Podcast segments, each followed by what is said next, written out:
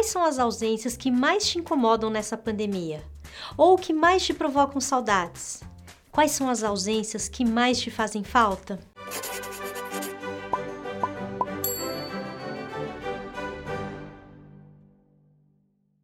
Cada um tem vivido a pandemia como pode, né, gente? Alguns com mais isolamento, outros com menos, mas em maior ou menor grau. Acho que todo mundo tem sofrido com as ausências ou sofrido de ausências. Ausência de parentes, de amigos, de colegas de trabalho. Ausência dos estranhos que a gente vê passar na rua e que nos veem passar. Ausência de uma conversa inusitada numa fila qualquer.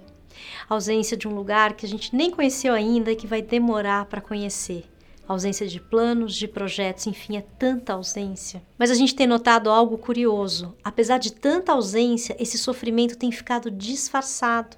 E conversando com as pessoas, a gente percebeu que parte da dificuldade em notar esse sofrimento com ausência se deve às redes sociais. Em um mundo interconectado pelas redes, muitas vezes a gente nem percebe que essa ausência está fazendo falta e que essa falta faz diferença na nossa vida e afeta a nossa saúde mental. Primeiro, porque muita gente fica zapeando nas redes e não vê passar o tempo, fica ausente de si mesmo e não percebe que está sofrendo. Mas em um outro nível, a gente pode pensar que nelas a gente consegue acessar algumas das últimas histórias de uma pessoa que a gente gosta e com isso ter uma ligeira impressão de contato com o outro, mas isso não passa de uma coisa superficial. Pensa bem, na rede social não tem a temporalidade de uma conversa humana.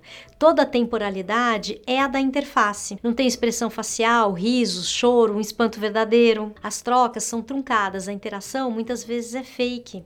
O máximo que elas permitem é uma presença inconsistente insustentável, oca, ou seja, uma ausência disfarçada. A gente não quer dizer que as redes sociais não sejam ótimas para algumas coisas, viu? Mas em tempos de isolamento social, a gente não pode fiar as nossas relações somente nelas. Sabe por quê?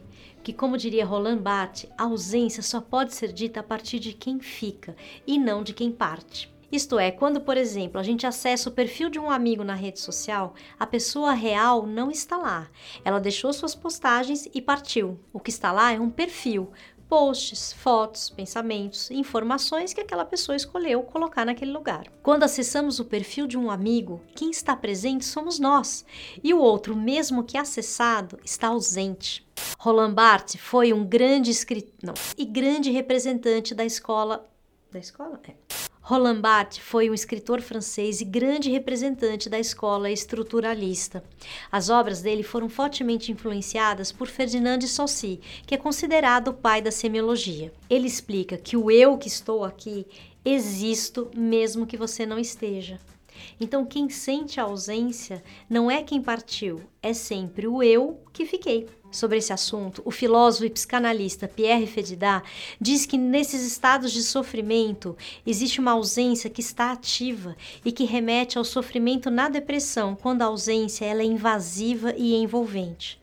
Não é à toa que a ausência muitas vezes nos faz sofrer tanto. Mas calma, que nem tudo é só ruim. Ele conta uma coisa muito legal, que a ausência, ela também é essencial para a estruturação do nosso psiquismo. O argumento é de que o psiquismo do bebê vai se estruturar em torno dos movimentos de presença e ausência da mãe, ou de presença e ausência do seio que o alimenta. Isso quer dizer que existe algo muito importante para a gente aprender com essa ausência toda, não é interessante? É porque o bebê sente o vazio da presença da mãe que ele começa a buscar sentido no mundo, iniciando esse processo de estruturação do psiquismo por um esforço em dar sentido ao seu próprio desamparo. É claro que a gente resumiu muito isso aqui, mas essa ideia, ela é, ela é boa, ela serve. Existem Existe o quê? É claro que a gente resumiu muito isso aqui, mas essa ideia serve para a gente lembrar que, apesar de tanta ausência que a pandemia nos trouxe, ainda tem muita coisa que a gente pode fazer para sofrer menos e, se possível, ainda ter bons momentos. Por exemplo, aqui em casa a gente estabeleceu o jantar de sábado à noite via Zoom com os amigos. Isso ajuda a gente a diminuir a sensação terrível da ausência das pessoas queridas. Se pode até dizer que encontros via Zoom não são a mesma coisa, e a gente concorda totalmente.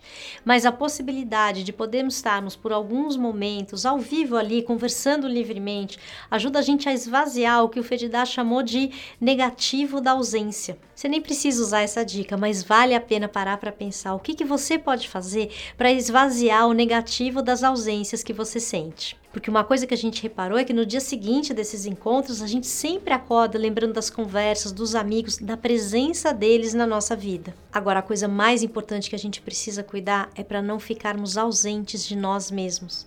Não se deixe capturar pelas redes sociais, pela TV, pelos hábitos e relações que te fazem mal. Mantenha-se conectado consigo mesma, consigo mesmo, mesmo que para isso você precise buscar ajuda. Presença é relação, relação com a gente mesmo, relação com o outro. Isso não é simples, mas pode ser simplificado. Muito obrigada pela sua presença e até sexta-feira que vem.